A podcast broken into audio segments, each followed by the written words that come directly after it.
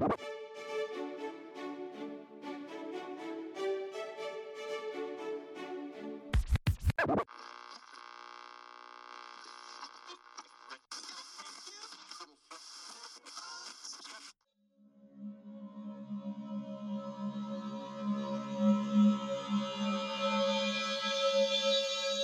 Lo-Fi Poli-Sci coming at you. Michael Pickering here with our next episode in our nine-part mini-series, Our World in Numbers.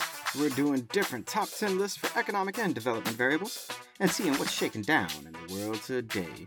We've already done the top 10 countries by GDP, GDP per capita, Gini, and HDI. And we've also already done the 10 lowest countries with GDP and GDP per capita.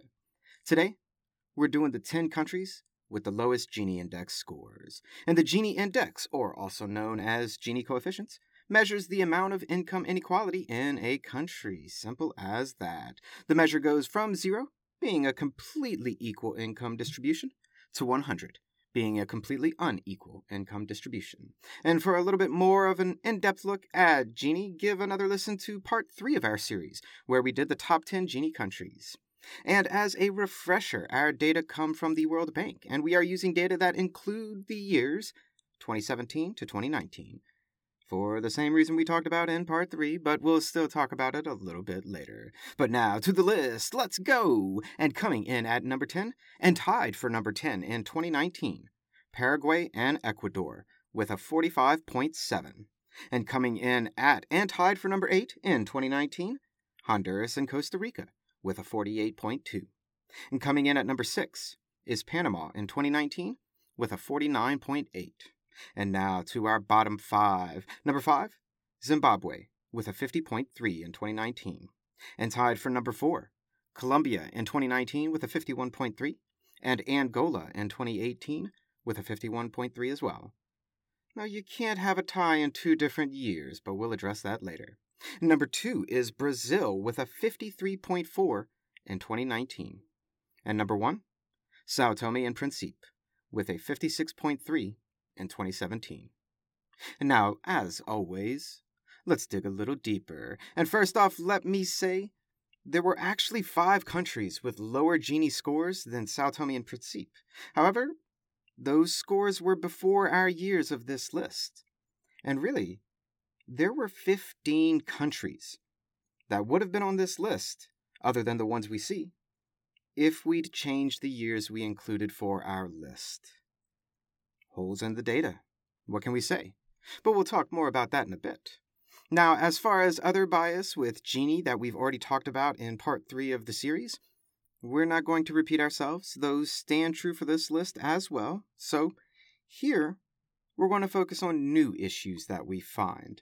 And let's start by geographic bias, something we need to talk about for every one of our lists we do. So this list here has seven countries from Latin America and three countries from Africa. So, um, yeah, a bit geographically biased to say the least. And how about ties? Coming from different years, particularly Colombia and Angola, both having a 51.3 but Colombia in 2019 and Angola in 2018. So, really, this isn't even a tie. These are two different data points. But this happening is a complete ramification of the fact that Gini has so many holes in the data set that is just unavoidable in a list like ours that we did 2017 to 2019. But really, remember, it's not a true tie. They should methodologically be on two separate lists. Just every data point from each year, it should have its own list. It shouldn't be combined like this, really. But how about comparing this list, though, the 10 lowest Gini countries, to the list of top 10 highest Gini countries? What do we find? We find that there is absolutely no overlap geographically speaking. Our top 10 countries, nine are from Europe or near European regions, and one from the Middle East. So both lists are geographically biased to only two regions in the world and have no overlap. Now, what can we take from that question mark? Well, perhaps it means that not only is the distribution of global wealth unequal, as shown by GDP and GDP per capita, But this adds to that by saying that also income inequality within countries themselves is somewhat geographically biased in a very similar way as the bias we see in the distribution of global wealth. Meaning, we're starting to have more evidence via more variables and more lists that there's a distinct difference in wealth and inequality depending on where you are in the world.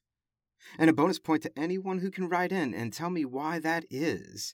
And it is a one word answer, and it may even be hyphenated depending on how you spell it. But we're saving that conversation for part 9 in Our World in Numbers. But next week, we look at the 10 countries with the lowest HDI scores. So we're somewhat getting out of the economic development indicators and broadening our scope. And with this last list, it'll be incredibly important to see just where the trends and bias lie as we head to the end of our series. But that's for next week. Now, we need to come back to that question we always ask at the end of any list we do. Does this list really even matter? Question mark. So let me say, last year we did a top 10 Gini list, and our list was the exact same thing as this list here. There were no updates to the data. Now, granted, this year we're doing the list in a development series, so it has more context and it means more in that specific context. However, the fact that there has been no updated data on Gini, and there are so many holes in the data set, this is seriously methodologically concerning. I mean, so much so that I'm to the point where I'm considering dropping this as a variable, as a viable variable to gauge economic inequality in countries. And that's kind of a big statement for me as a comparativist and as a political scientist. I think this list only matters if it's paired together with other lists and other economic development indicators, period. The data set as a whole is too weak to stand on its own. Simple as that. And to that end, people, what do you think is a good way to gauge economic inequality globally? Write in. I'm curious your thoughts. And that's this Tuesday's Top 10 list. Check out lofipolysci.com, the music, the episodes, the blogs, the letters, the art. Add us on all the socials. People hit us up. And this isn't a catchphrase, it's a lifestyle. Always remember that Lo-Fi Poli is more than just me. It's the we that we be. Talk to you soon, Lo-Fi listeners. Pickering, signing off.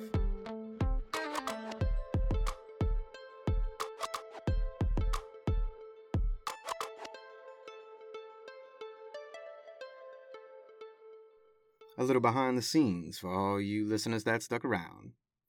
The first list we ever did was the top 10 happiest countries back in season 1 2020. We'll be doing an updated version of that list very soon.